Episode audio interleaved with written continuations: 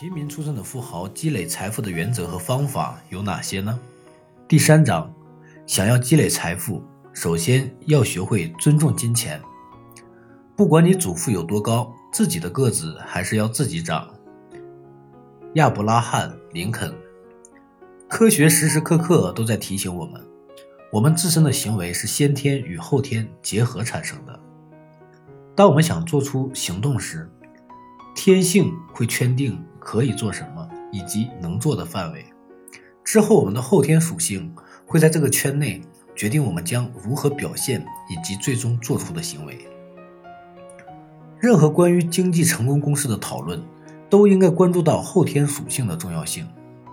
去考察我们的教养、挑选伴侣和朋友的方式，以及社会文化是否或在何种程度上。影响我们将收入转化成财富的能力。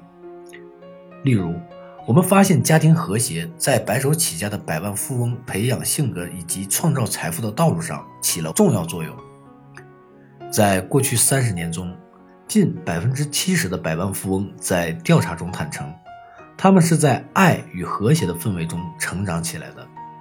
其中，近四分之三的人说，他们的父母鼓励他们志存高远。但家庭内部的温馨和关爱并不是必须具备的条件。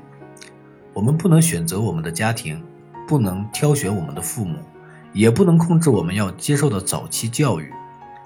我们可能会把今天的糟糕处境归咎于我们成长的环境。的确，成长环境要承担一些过错，但是当我们成年后，社会便无法控制我们的选择。我们有权利自由创造我们的朋友圈，自主选择我们的休闲方式。这些选择会影响我们的财务结果。那些在经济上实现独立的人，专注于他们自己的选择，为他们与金钱相关的行为和决策负责。这一节的内容到这里就结束了。如果你喜欢我的声音，可以关注我，也可以订阅此专辑。